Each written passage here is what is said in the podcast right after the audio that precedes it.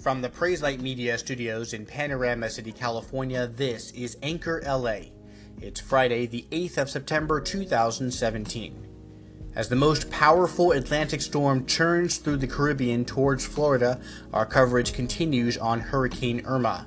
Claiming at least 13 lives, the hurricane is now expected to make landfall in Florida, near the city of Miami, as a Category 4 hurricane with winds up to 145 miles per hour on Sunday just around noon.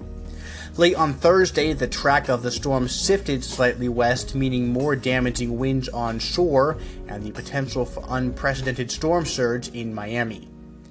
The Category 5 storm, the most potent Atlantic Ocean hurricane ever, did severe and in places critical damage already to the island of Anguilla, according to the British government. It also ripped through the islands of St. Martin and St. Bartholomew and blacked out much of Puerto Rico. As the state of Florida holds its breath and storm tracks continue to change, some for the better, some for the worse, all that can be done is prepare, pray, and wait.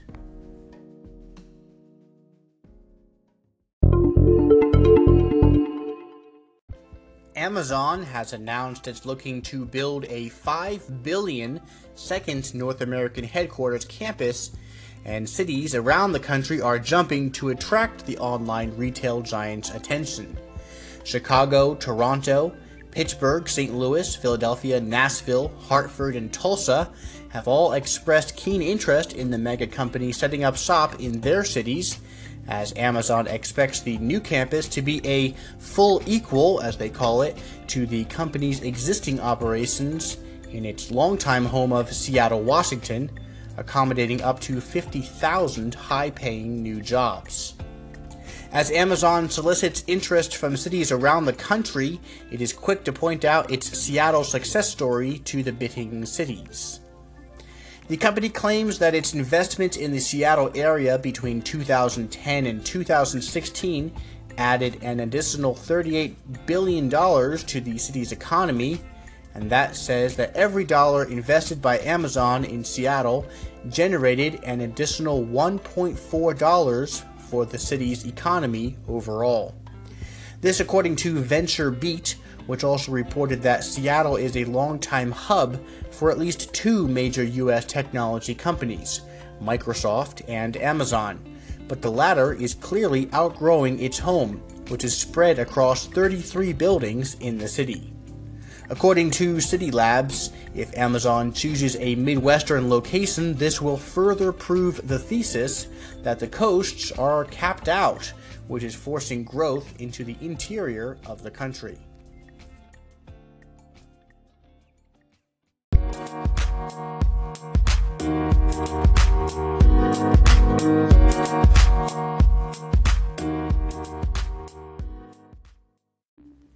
1946, at the age of only 27 years old, Truett Cathy opened his first restaurant, the Dwarf Grill, just outside of Atlanta, Georgia.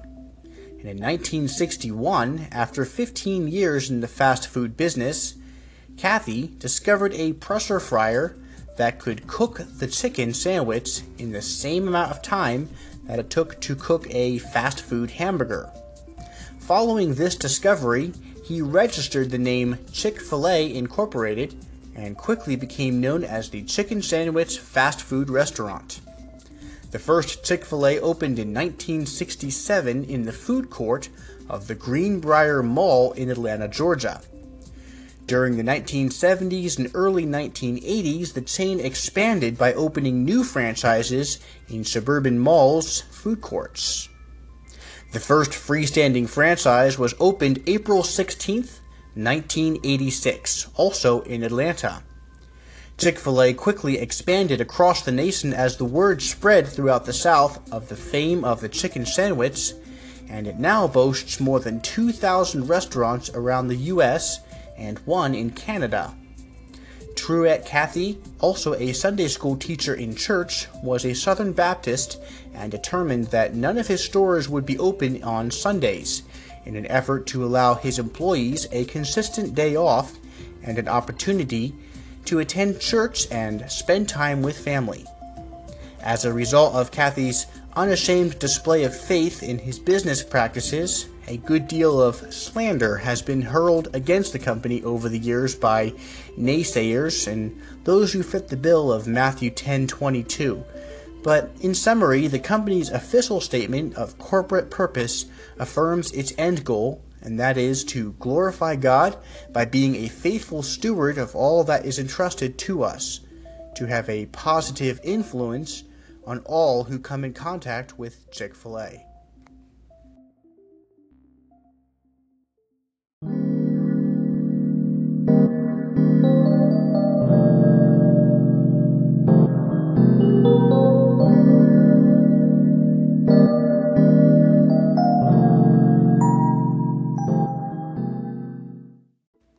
So many of our challenges start off with the premise that we get so caught up in the pursuits and cares of life that we forget a certain key principle of Christ.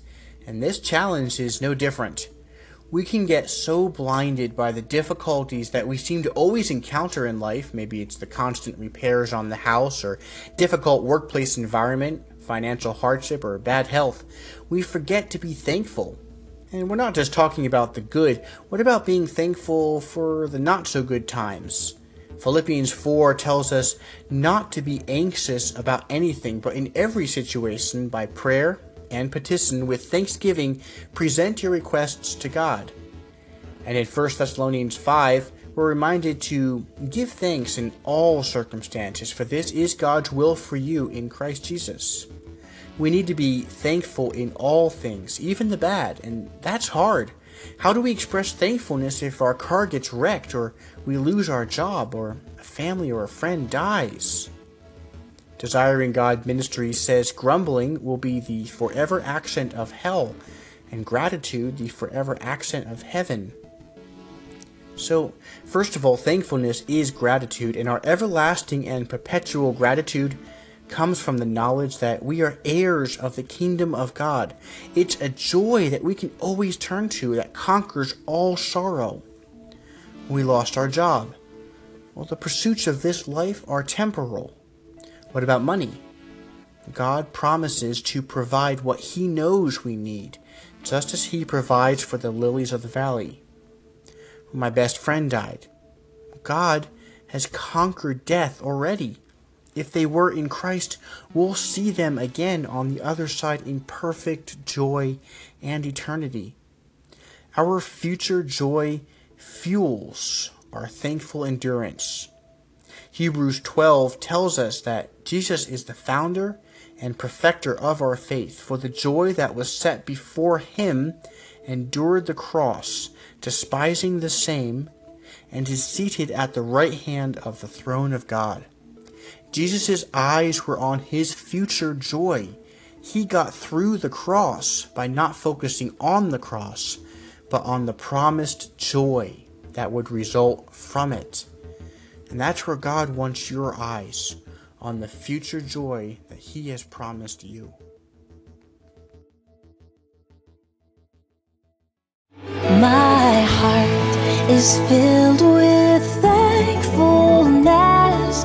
to him who reigns above, whose wisdom is my perfect peace, whose every thought is love.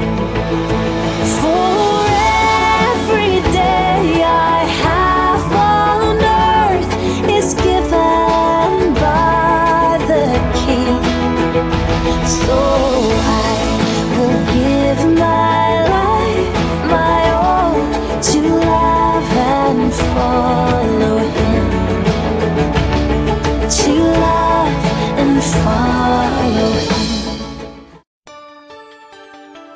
Thanks for listening to Anchor LA on Twitter at Anchor LA Podcast and Facebook.com slash Anchor LA, where you can find links and information to certain topics we cover in the podcast.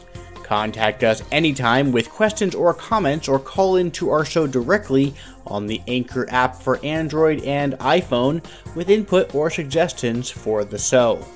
We'd always love to hear from you. Until next time, from Panorama City, California, I'm Ben Ditzel. This is Anchor LA.